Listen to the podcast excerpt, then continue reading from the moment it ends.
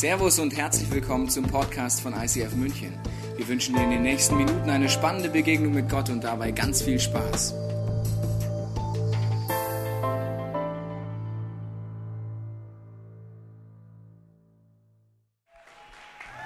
Herzlich willkommen im neuen Zuhause vom ICF München heute Abend hier.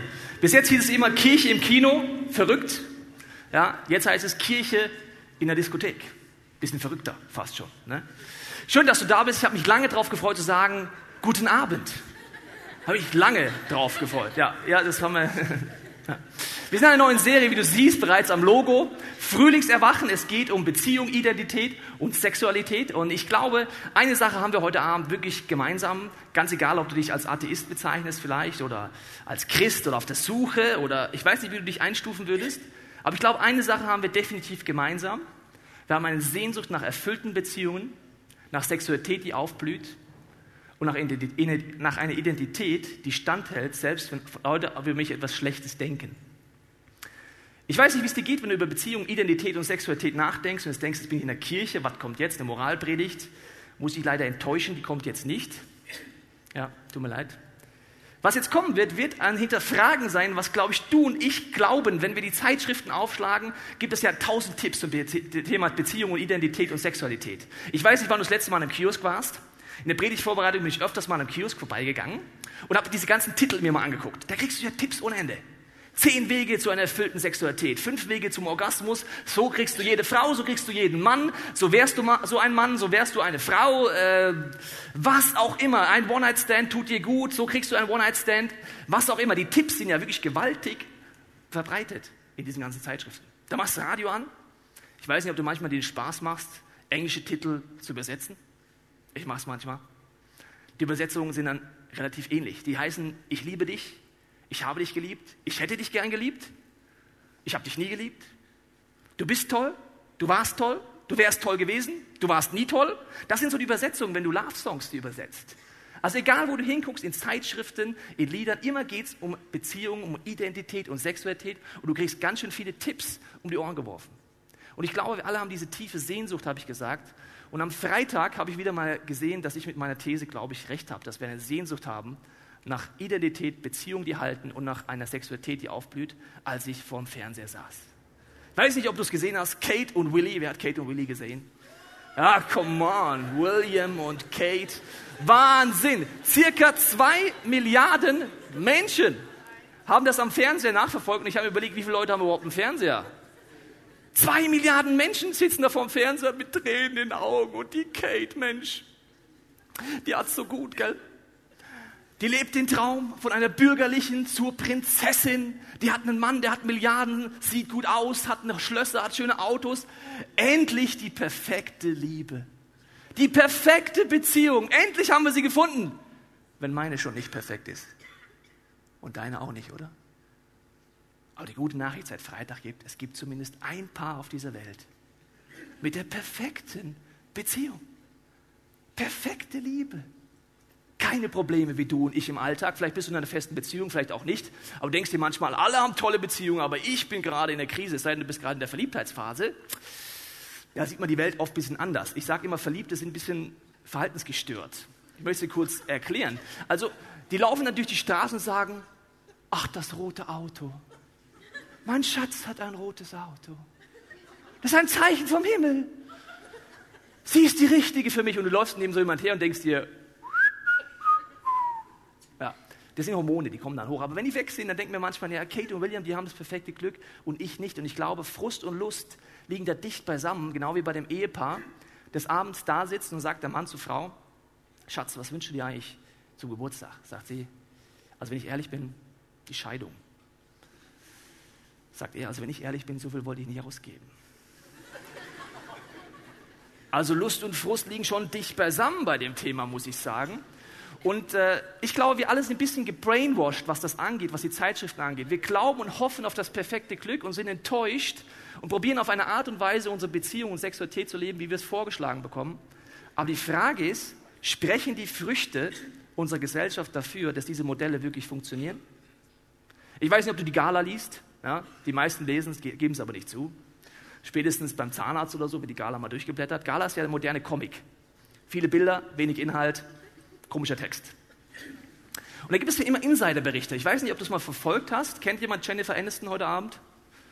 Äh, mehr als heute Morgen, beruhigt mich. Jennifer Aniston ist eine Schauspielerin, die es nicht wissen. Und Jennifer Aniston wird in der Gala seit Monaten, seit Jahren verfolgt. Im wahrsten Sinne des Wortes, weil sie war mit Brad Pitt zusammen, kurz zur Aufklärung für die, die es nicht wissen. Brad Pitt ist auch ein Schauspieler, recht bekannt. Und diese Beziehung ist auseinandergegangen und seitdem hofft und bangt die Gala mit der Jenny. Ja? Und dann gibt es so Meldungen, Jenny, sie hat ihn gefunden. Beim letzten Filmdreh, der Traumpartner, das perfekte Glück, Jenny, wir haben immer mit dir mitgefiebert. Mann, sind wir froh, dass du endlich wieder einen Partner hast nahm Brad. Eine Woche später oder zwei, Gala, wieder Fotos von Jenny.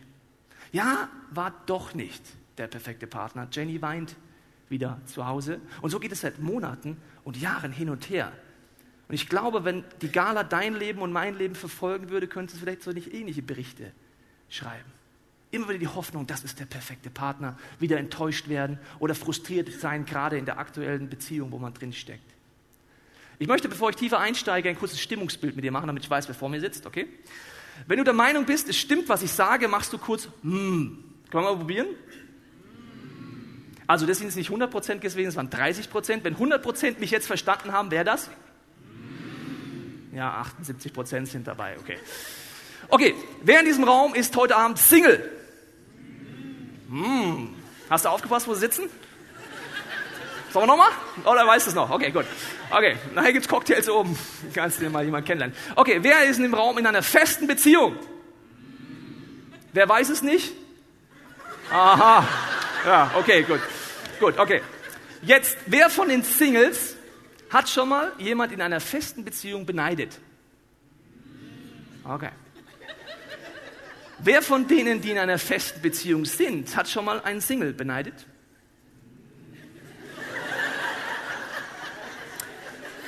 Die Konfliktgespräche könnt ihr nachher oben dann führen. Du hast hm gemacht, ne? Du hast hm gemacht, nein, hm. Ich habe irgendwann war nicht hm. Ja. Also wir beneiden uns so ein bisschen gegenseitig. Das sind Momente, die kenne ich gut, auch in meiner Beziehung. Das sind Momente, wo ich sehr kaputt nach Hause komme, denke, jetzt mein, mein Couch und meine Playstation werden jetzt meine besten Freunde. Und meine Frau denkt sich, der Mann kommt nach Hause, der kann jetzt mal den Jungen nehmen. Und dann hält sie mir den Jungen hin und sagt, du magst ihn wickeln zum Beispiel. Das sind die Momente, wo ich denke, jetzt mal Single sein. Ja? Playstation und Couch, das sind die schönen Momente. Ja? Aber die Frage ist einfach, was führt zu einer Erfüllung, was führt zu einer Beziehung und einer Identität? Und wir wollen einsteigen in die Bildersprache der Bibel auf der ersten Seite.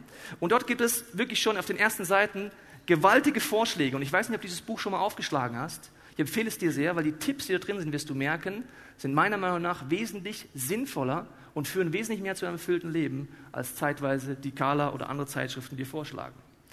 Wir gehen in eine Szene rein. In der Bildersprache wird hier beschrieben, wie die Schöpfung dieser Erde funktioniert und dass dann Gott den Mann schafft. Und dann passiert Folgendes. Vers 18, 1. Mose 2. Gott der Herr dachte sich, es ist nicht gut, dass der Mensch allein lebt. Er soll eine Gefährtin bekommen, die zu ihm passt. Moment mal jetzt. Also stell dir es mal kurz vor, selbst wenn du sagst, du glaubst nicht an Gott, nur mal theoretisch. Der Adam lebt in einer intensiven Liebesbeziehung mit Gott, dieser Bildersprache im Paradies. Intensiver geht's nicht mehr. Ich weiß nicht, ob du eine Liebesbeziehung zu Gott hast. Wenn nicht, solltest du heute auf jeden Fall jemand fragen und sagen, wie kriege ich diese Liebesbeziehung? Aber wenn du sie hast, dann stell dir den intensivsten Moment vor, den du schon mit Gott erlebt hast. Und den hat Adam 24-7, okay? Er ist im Paradies. Und jetzt heißt es hier, es ist nicht gut, dass der Mensch allein lebt gibt ja immer so Theologen in Kirchen. Ja? Ich weiß nicht, ob du auch so ein Theologe bist. Die wollen immer alles so ganz genau wissen. Es gibt so verschiedene Theologien in der christlichen Szene, die sagen dir Folgendes. Du musst nur eine intensive Liebesbeziehung mit Gott haben. Dann brauchst du gar keinen Partner mehr. Und wenn du dir einen Partner wünschst, liebe Singles, die vorhin mm, gemacht haben, dann bist du total unheilig. Du hast es einfach nicht drauf ist übrigens die größte Irrlehre des Jahrhunderts, weil auf den ersten Seiten der Bibel sagt Gott, es ist nicht gut, dass der Typ da alleine ist. Er wusste, wie Männer funktionieren. Er hat gesagt, da muss eine Frau hin, sonst geht es außer Kontrolle. Okay. Er formte aus dem Erdboden die Landtiere und die Vögel und brachte sie zu dem Menschen, um zu sehen, wie er sie nennen würde. Genauso sollten sie dann heißen. Also, ich habe eine blühende Fantasie. Ich stelle mir das mal kurz vor. Adam da im Garten, ja, seid ihr noch dabei? Und dann kommt Gott und sagt, Mensch, Adam, Überleg dir mal, wie diese Dinger da alle heißen. Na, dann geht er durch. Aha, Kuh, Kuhin. Oder Kuh, Kuh, Kuh, Stier, Kuh, Kuh. Dann geht er weiter, merkt sich, ah, Storch, Storchin. Hm, okay. Tiger, Tigin, Tigerin, äh, okay, und dann, äh, ja, und er geht durch, Krokodil, Krokodilin, und geht alle durch, ja. Und irgendwann, Männer brauchen manchmal ein bisschen länger, also irgendwann, dann geht du durch, da hast du das Bild, du, du, du. ja, Männer brauchen manchmal länger, dann heißt auf einmal, der Mensch betrachtete die Tiere und benannte sie. Für sich selbst aber fand er niemanden, mit dem er leben konnte, der zu ihm passte. Also er zählt durch, und auf einmal, hm, hm, hm, hm, hm, hm? Hm? Gott, ich hätte mal eine Frage. Die sind alle zu zweit. Und ich nicht. Und entweder ist Gott der größte Sadist des Jahrhunderts, weil er sagt, komm, zähl mal da durch, ne, die Pärchen. Ne? Wenn es genauso zum Single gehen würdest und sagen würdest, man, zähl mal die Pärchen im ICF. Wie viel haben wir denn da? Ach, wie süß. Ne? Also entweder ist der größte Sadist oder er möchte in ihm etwas wecken, dass er sagt, schau mal Junge, es gibt etwas, das gibt es einfach auch nur in der zwischenmenschlichen Beziehung. Und offensichtlich gibt es Dinge, die du von Gott erwarten solltest in dieser Beziehung. Es gibt auch Dinge, die darfst du aber auch in einer zwischenmenschlichen Beziehung erwarten. Also, die Situation ist, die Sehnsucht nach einem Partner ist die gute Nachricht, ist prinzipiell göttlich. Die Frage ist jetzt, was kannst du jetzt von Gott erwarten, was kannst du von einer Beziehung erwarten? Ich möchte sie kurz aufmalen. Ich meinte zunächst Gott. Hast dich wahrscheinlich immer gefragt, wie sieht Gott aus? Ich zeige es dir. Prinzipiell ganz einfach zu zeichnen. So. Meine mal als Liebe. Ja? Ein Herz. Und dann geht die Bibel davon aus, sagt Jesus mal, es gibt äh, dann noch äh, dich. Ja? Entweder siehst du heute so aus oder so. Warte mal, so irgendwie. Manche haben auch längeren Hals. Es kommt wieder, es kommt wieder, längere Hälse. Okay. Und jetzt hast du eine Liebesbeziehung. Angeblich gibt es drei Dimensionen nach den Gedanken der Bibel. Es gibt eine Liebesbeziehung zu Gott. Vielleicht bringt dich das schon ans Limit, dass es hier eine wirkliche Beziehung wie zwischen Mann und Frau, eine Beziehung mit Gott möglich ist, wo Liebe in diese Richtung und in diese Richtung wirklich fließt. Dann geht sie davon aus, dass du eine Liebesbeziehung zu dir selbst haben solltest. Und da wird es ja schon ein bisschen schwierig für die ersten von uns, oder? Ich weiß nicht, wie viele von euch morgen früh aufstehen werden, sie vor den Spiegel stellen werden und Folgendes sagen werden. Also ganz ehrlich, bei den anderen hat Gott geübt. Bei mir konnte das dann. Das werden wahrscheinlich die wenigsten von euch machen. Die meisten schauen in den Spiegel, denken sie eher, uh, ja, gibt es Potenzial nach oben. Ja. Okay. Und dann gibt es eine Beziehung zwischen Mann und Frau, und dann gibt es wieder eine Liebesbeziehung der Frau zu sich selber und wieder zu Gott im positiven Sinne wie eine Dreiecksbeziehung, wo ich von verschiedenen Punkten Verschiedenes erwarten darf. Und jetzt ist das Problem, und das kennst du vielleicht auch aus dem Leben, dass es hier Störfeuer gibt. Zwischenmenschlich, zwischen Mann und Frau, mehr Frust als Lust teilweise. Und auch hier, der Beziehung mit Gott, kann das ganz genauso sein, ist auch eine Liebesbeziehung. Vielleicht bist du auch gerade besonders emotional, wenn es um Gott geht und sagst, geh mir weg mit diesem Jesus. Wenn du emotional bist, dann merkst du eigentlich, es geht um eine Liebesbeziehung. Und solange du dich noch aufregst, scheint da noch irgendwas zwischen dir und Gott da zu sein, oder? Es wäre genauso, wenn ich dich fragen würde, wie geht es bei einer, deiner Ex-Freundin? Wenn es sich vollkommen kalt lässt, ist die Beziehung vorbei. Wenn es sich emotional macht, hast du noch eine Beziehung. Das heißt, wenn du heute emotional bist, wenn es um Gott geht, frag dich mal, ob es mehr möglich ist, als was du bis jetzt kennst. Welche Trennungsmöglichkeiten gibt es hier? Die erste Trennungsmöglichkeit ist, dass man denkt, dass man in der Sexualität körperliches und seelisches trennen kann. Möchte ich dir kurz erklären.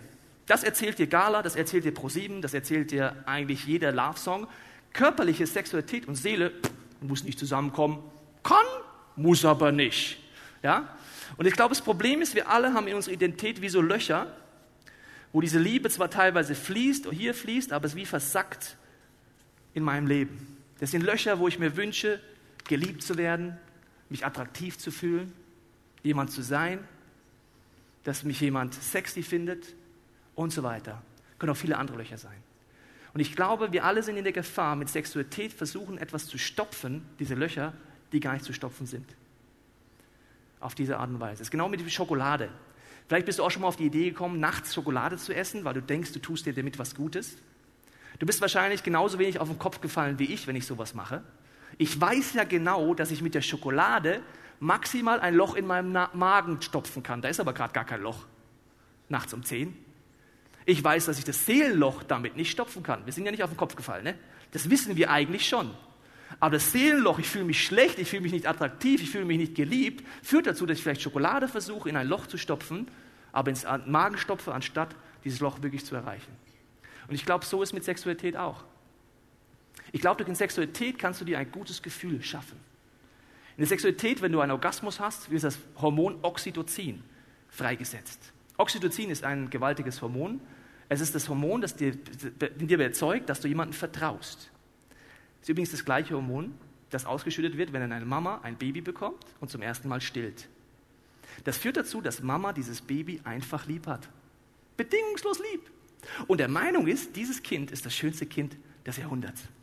Bist du schon mal einer Mama begegnet? Die kommen dann so an. Ach, schau mal, da ist er nicht süß. Ja?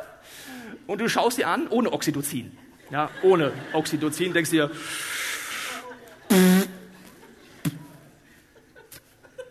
da ist noch Potenzial drin, auf jeden Fall. Kann noch werden, war auch nicht so schön als Baby. Oder irgend sowas. Aber die Mama ist der Meinung, das ist das schönste Kind, das es gibt. Oxytocin, das ist das gleiche Hormon, das ausgeschüttet, wenn du Sex hast, egal ob du mit deinem Computer Sex hast, das nennt man Pornografie, ob du mit wechselnden Partnern Sex hast, in der Ehe Sex hast, das wird ausgeschüttet. Oxytocin war ja für uns Männer damals das Paradies, gell? Als Baby. Du konntest eine Klatze haben, fand jeder süß, ne? Du konntest einen dicken Bauch haben, och, drollig, ja. Du konntest rülpsen, nach dem Essen, mach das jetzt mal. naja, ja. Und es war politisch korrekt, auf pralle Brüste zu stehen als Mann. Als Baby jetzt. Heute würde ich es dir nicht mehr empfehlen, das kann auch mal mit einer Ohrfeige enden. Also, aber Oxytocin ist dieses Hormon und das wird ausgeschüttet, wenn du eine, irgendeine Form von Sexualität auslebst. Und die Frage ist jetzt, was versuche ich zu stopfen? Die Wahrscheinlichkeit ist recht hoch, dass du und ich, wir solche Löcher in uns haben und versuchen, genau wie mit Schokolade, uns kurz ein gutes Gefühl zu machen. Das ist ein Fluchtverhalten. Vielleicht komme ich mit Stress nicht zurück, mit Druck nicht zurecht und dann suche ich ein Ablassventil.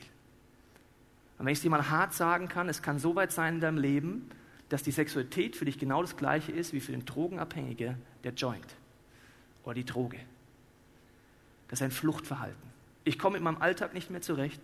Ich bin frustriert vielleicht in meiner Ehe gerade, in meiner Sexualität. Und ich greife zu dem Mittel, kurz mir ein gutes Gefühl zu verschaffen mit meinem Computer oder wo auch immer du das dann machst, mit wechselnden Partnern. Und wenn du es mit wechselnden Partnern machst, kann es sein, dass du jemand anders missbrauchst dafür, dass du ein gutes Gefühl hast. Dass du dich mal kurz gut fühlst. Damit du kurz mal jemand bist, damit du mal kurz attraktiv bist. Dir ist vollkommen egal, ob du das Herz des anderen damit zertrittst oder zerquetscht. Und nur weil du verheiratet bist, heißt es nicht, dass du nicht auch diese gleiche egozentrierte Sexualität so tief eintrainiert hast, dass es in deiner Ehe so weitergeht. Dann brauchst du halt den Partner, der dir hilft, den Druck abzulassen. Das Problem ist bei egozentrierter Sexualität, dass der Partner immer merkt, unterm Strich, bewusst oder unterbewusst, es geht gar nicht um mich. Ich habe ein Zitat gefunden, ich glaube, es stimmt. Jemand hat gesagt, wenn Sex für dich ein Ventil ist, um Dampf abzulassen, dann wird dein Partner früher oder später den Hahn zudrehen. Wenn du versuchst, Leib und Seele zu trennen, wirst du immer auf eine Form verletzt werden, weil ich glaube, es funktioniert nur erfüllt, wenn beides zusammenkommt. Der zweite Punkt der Trennung ist nicht nur, wenn ich versuche, das zu trennen, körperliches und äh, Sexualität und seelisches, sondern der zweite Punkt ist, wenn ich Masken trage. Das Wort Person heißt übersetzt aus dem Lateinischen die Verhüllte, die Maskentragende. Hier sind einige Personen im Raum, das heißt, es ist eigentlich wie so ein großer Maskenball heute Abend. Ne? Lauter Personen. Alle wirken nach außen, als hätten sie die perfekte Beziehung, als wären sie Kate und Willy. Ja? Schön. Mein Nachbar ist wie Kate und Willy. Ja? Alle sind wie Kate und Willy, nur ich nicht wahrscheinlich. Und ich fand das genial bei La Manege, wo es dann, wir gemerkt haben, diese vielen, vielen Auftritte hier von Leuten, die tiefe Masken getragen haben. Nur der Clown war der Einzige, der echt war. Ich weiß nicht, ob es dir aufgefallen ist dieses Festgefrorene im Gesicht. Hat mich sehr an unsere Stadt erinnert. Wenn wir weggehen abends, wenn wir uns in der Gesellschaft zeigen und die Maske sitzt. Nicht nur drei Wettertaft sitzt, die Maske sitzt. Der Maskenball kann so weit führen, dass zwei Leute sich äh, treffen und sich kennenlernen, eine Beziehung eingehen, aber gar nicht ehrlich sind. Das heißt, der Maskenball geht sogar weiter. Das Dramatische ist, dass das Wort Intimität bedeutet, in die Furcht hineingehen. Und ich möchte dir vorlesen, welchen Vorschlag in diesem biblischen Text dir gemacht wird, um einfach diese erfüllte Sexualität zu erleben ohne Maske. Da heißt es, da rief dieser, also als dann die Eva am Start war, endlich gibt es jemanden wie mich, sie wurde aus einem Teil von mir gemacht, wir gehören zusammen. Darum verlässt ein Mann seine Eltern und verbindet sich so eng mit seiner Frau, dass die beiden eins sind mit Leib und Seele. Der Mann und die Frau waren nackt, sie schämten sich aber nicht. In dieser Bildersprache heißt es, dass beide nackt waren. Das heißt, sie waren einfach so, wie sie sind, ohne Masken.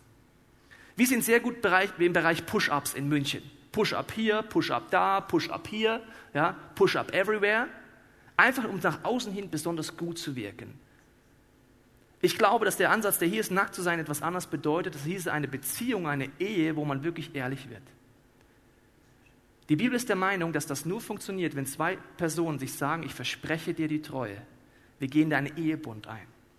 Ich möchte kurz erklären, warum du erst dann meiner Meinung nach wirklich nackt sein kannst. Wenn du nicht in einer Ehe lebst, sagst du damit, die Hintertür meiner Beziehung bleibt offen. Warum? Ich will mich nicht festlegen. Ja? Vielleicht sagst du schon seit Jahren zu deinem Partner, wollen wir nicht mal ernst machen? Nee, also ist mir noch zu früh. Wir sind zwar schon 15 Jahre zusammen, aber ist mir noch zu früh. Das heißt einfach, die Hintertür will ich nicht schließen und ich möchte sie mal übersetzen, auch wenn du mich gleich nicht mehr magst. Okay? Gleich magst du mich nicht mehr. Achtung. Wenn du die Hintertür in einer Beziehung langfristig offen lässt, heißt es, du hältst dir die Option offen, dass wenn jemand Jüngeres kommt, jemand Knusprigeres kommt, wenn jemand kommt, der mehr deine egozentrierte Sexualität erfüllt, oder wenn du sagst, einfach, es läuft nicht mehr so gut, ich bin zu anstrengend hier, bist du einfach weg. Oder heißt es etwas anderes bei dir? Natürlich sollte man es prüfen. Das meine ich nicht, wenn du zwei Tage zusammen bist, bitte nicht heiraten, ja? Nicht falsch verstehen jetzt. Aber irgendwann kommt scheinbar der Punkt, dass man erst nackt sein kann, wenn man sich gegenseitig die Treue verstricht und sagt, wir bleiben beisammen. Und dann Folgendes erlebt, dass im Alltag, habe ich gesagt, immer wieder Dinge dazwischen uns aufbauschen, wie so Mauersteine zwischen Mann und Frau. Das sind Konflikte, das sind vielleicht Ängste, Konflikte, Ängste, Heimlichkeiten, was auch immer die Punkte sind, wo sich Frust oder Trennung zwischen dir und deinem Partner aufbauen kann, wo die Herzensnähe zerstört wird. Leib und Seele zusammen heißt, dass Herzensnähe und körperliche Nähe zusammenkommen. Dazu muss ich aber Folgendes erleben, dass es möglich ist, dass meine Beziehung es aushält, dass wir diese Bausteine immer wieder wegräumen. Ich glaube, dazu musst du erleben, dass Jesus wirklich derjenige ist, der sagt, ich kann dir vergeben, ich will dir vergeben. Dass Jesus dir ein Angebot macht und sagt, ich liebe dich immer noch bedingungslos, selbst wenn du ehrlich zu mir bist. Und ich finde es teilweise richtig lustig in meinem Leben und in unserem Leben, dass wir vor Gott Masken aufziehen. Das gibt es im Christentum übrigens sehr oft. Man geht halt in die Kirche Sonntag und dann, ja, der Herr Meier, super, und der Schmidt ist auch da, ja, super. Alle haben ihre Masken auf, alle fühlen sich toll, und jeder sagt, ja, super, gehen wir nach Hause. Und das Gleiche kannst du vor Gott machen. Du kannst vor Gott nicht ehrlich sein. Das ist einfach das Dümmste, was du machen kannst, weil er weiß es eh schon. Das ist die Logik, dass du zu Gott gehst und sagst, ja Gott, ich will dich um Vergebung bitten, was deiner Sexualität passiert ist in meinem Leben. Oder äh, ich habe da Löcher in meiner Identität, ich versuche die zu stopfen und ich weiß, dass es nicht funktioniert, es tut mir leid. Und dann denkst du ernsthaft, dass Gott dann sagt, was hast du gemacht? Habe ich gar nicht mitgekriegt. Das hast du letzte Woche gemacht. Da habe ich im Erzengel Gabriel eingesoffen. Habe ich nicht mitgekriegt, dass du das gemacht hast. Der schockiert mich jetzt aber total. Also, dann ist dein Gottesbild wirklich speziell, wenn du das denkst. Also, wenn es diesen Gott gibt, dann weiß er es eh schon. Den kannst du gar nicht schockieren. Das heißt, ehrlich zu werden, er liebt dich immer noch bedingungslos und er macht dir das Angebot, dich wirklich zu verändern. Er sagt, mit meiner Hilfe kannst du Löcher stopfen in deine Identität, wo du versuchst, gerade mit Sexualität zu stopfen. Da kannst du, selbst wenn du festgefahren bist, gerade in deiner Ehe, wenn du sagst, ich bin frustriert, ich weiß nicht mehr weiter, sagt Jesus, ich kann dir wie neues Leben geben in deiner Ehe, neue Liebe entfachen. Ich glaube, dass wir alle die, den Irrglauben haben, dass eine Ehe, eine Beziehung ein Selbstläufer ist. Besonders wieder im Christentum. Da denken Leute, naja, wir warten mit dem Sex auf die Ehe. Ja, warum auch immer, hat mir halt jemand gesagt. Gut, dann machen wir es halt. Und dann gehen wir vor den Traualtar und dann passiert Folgendes. Der Pfarrer macht ein Zeichen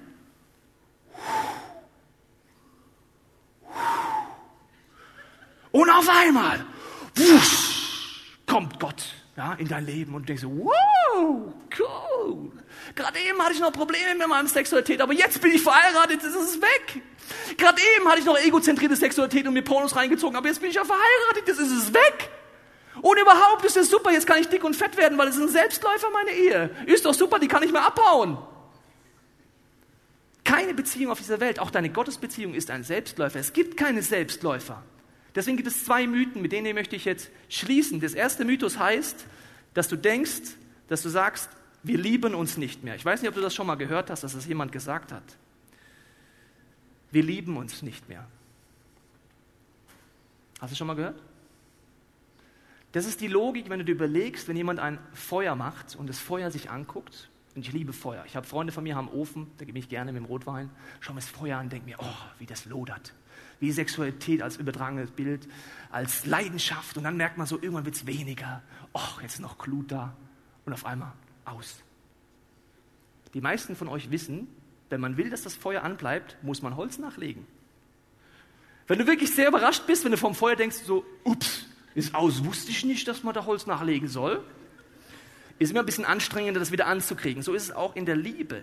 Wenn du denkst, es ist ein Selbstläufer, deine Ehe, deine Beziehung, wirst du ne, kein Holz nachlegen. Aber du musst immer Holz nachlegen. Das ist Kreativität gefragt. Ich weiß nicht, was es bei dir bedeutet. Das kann zum Beispiel bedeuten, dass du sagst, so war es bei uns, als wir ein Kind bekommen haben, mussten wir wieder kreativ werden, was es heißt, diese Liebe wieder neu zu entfachen, Holz nachzulegen. Weil die, die schon Kinder haben, ja, die wissen, es ist eine enorme Umstellung.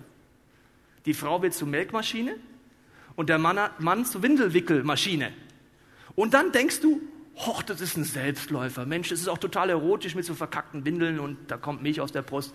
Das ist total toll, das läuft von alleine, das kriegen wir schon hin. Ne? Wenn du das denkst, wirst du enden und vielleicht geht es dir auch heute so, wie Ehepaare, die dann merken, wenn die Kinder weg sind, dass sie nur noch eine Wohngemeinschaft haben und keine Liebesbeziehung mehr haben. Wenn es dir heute so geht, es ist nie zu spät, wieder neu anzufangen mit diesem Gott. Aber es ist kein Selbstläufer. Und der zweite Mythos, den es gibt, der heißt, wir haben uns auseinandergelebt. Das ist der Gedanke, auch da denkt man wieder, es ist ein Selbstläufer. Ich möchte es mit folgendem Bild verdeutlichen. Vielleicht warst du schon mal auf einem See, auf einer Luftmatratze oder zwei Boote. Und wenn du diese zwei Boote nimmst und auf einen See nimmst und nebeneinander tust, dann sind sie am Anfang nebeneinander, aber sobald ein bisschen Seegang kommt, paar Wellen, entwickeln sie sich auseinander. Das Gleiche passiert, wenn du in einer Partnerschaft denkst, es ist ein Selbstläufer und du bindest dich nicht an einigen Punkten zusammen, dass du gemeinsame Interessen behältst, wirst du dich auseinanderleben. Vor 14 Jahren habe ich meine tolle Frau kennengelernt und vor 14 Jahren waren wir aber anders als heute. Überraschung. Vor 14 Jahren hat sie noch keine Puzzles geliebt. Ich war noch nicht Golf spielen und Mountainbiken. Vor 14 Jahren hatten wir noch kein Kind. Und wenn du denkst, du musst nichts nachlegen, beziehungsweise du musst nichts investieren, um dich zusammenzubinden, gemeinsame Interessen zu behalten, dann wirst du dich auseinanderleben. Das ist gar keine Frage.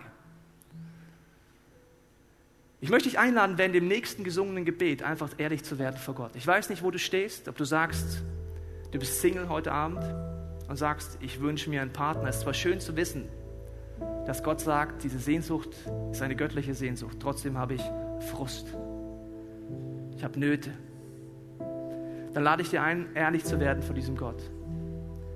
Vielleicht auch zu sagen, Jesus, ich habe Löcher in mir, die weiß ich auch als Single. Und ich bete, dass du mir zeigst, wie ich sie stopfen kann, ohne dass ich dabei draufgehe. Vielleicht bist du in einer Ehe und merkst, du bist gerade in einer Sackgasse. Du merkst vielleicht, es ist mehr eine WG geworden als eine Liebesbeziehung. Dann kannst du auch das Jesus sagen und sagen, Jesus, Hilf uns, dass es wieder einen Neustart der Liebe gibt. Vielleicht überlegst du dir auch, wie möchtest du Holz nachlegen in dieser Woche. Aber vielleicht sagst du auch, Jesus, hier bin ich und es gibt Dinge in meinem Leben, die tun mir einfach leid. Ich bitte dich um Vergebung. Ich lade dich ein, dieses gesungene Gebet zu deinem zu machen und an deinem Platz in deinem Herzen zu beten. In diesem Lied heißt es, willst du so bleiben, willst du so sein?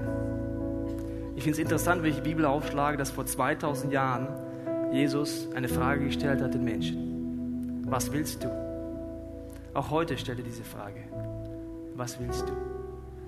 Ich glaube, dass es nie zu spät ist, erste Schritte zu gehen. Es ist nie zu spät, den ersten Schritt zu gehen in eine Beziehung mit Gott, in eine Beziehung untereinander, es sei denn, der Tod kommt dir dazwischen. Ich glaube, dass es wichtig ist, dass du es ernst nimmst, auch als Single, dass du sagst, okay, ich möchte es lernen, Beziehungen zu leben, die in die Tiefe führen, weil ich glaube, gestörte Sexualität fängt da an, wo du es nicht lernst, Beziehungen zu leben, die in die Tiefe gehen. Auch in Freundschaften, die es aushalten, wenn es Konflikte gibt, dass man sich vergibt und neu anfängt. Ich möchte jetzt beten und wenn du möchtest, kannst du in deinem Herzen mitbeten. Jesus, ich bete für jeden Single in diesem Raum. Ich bete, dass du kommst mit deinem Frieden, aber auch mit deiner Weisheit, was es heißt, einfach Schritte zu gehen. Dass auch in der kommenden Serie, in den nächsten Wochen einfach jedem konkret Ideen kommen, was er dazu beitragen kann, einfach einen Partner zu finden. Jesus, ich bitte dich für jede Ehe in diesem Raum, die frustriert ist, die sich fühlt wie in der Sackgasse. Ich bete, dass du Heilung schenkst, dass du diese Auferstehungskraft schenkst, wo wir an Ostern vor einer Woche gefeiert haben. Dass du tote Lebensbereiche lebendig machen kannst. Aber ich bete auch für jedes Herz in diesem Raum, das voller Schmerz schreit, voller Frust, weil das Herz schon so oft zertreten wurde. Vielleicht fühlst du dich auch wie jemand, wo du denkst, ich wurde ja wie dafür missbraucht, in Anführungsstrichen, dass jemand anders ein gutes Gefühl hatte. Es ging gar nicht um mich. Jesus, ich danke dir, dass du heilen kannst, dass du gebrochene Herzen wiederherstellen kannst. Und ich danke dir, dass du Hoffnung gibst. Und ich bete für jeden heute Abend, der sagt, ich kenne dich noch gar nicht. Jesus, dann bete ich, dass du jedem, der das möchte, in dieser Woche auf deine Art und Weise zeigst, dass du der lebendige Gott bist. Dass du der Zugang bist zu dieser Liebesbeziehung. Jesus, wir alle brauchen einen Retter. Wir brauchen jemanden, der uns einfach rettet aus den Situationen. Wir wollen dieses gesungene Gebet zum Abschluss gemeinsam singen. You are mighty to save.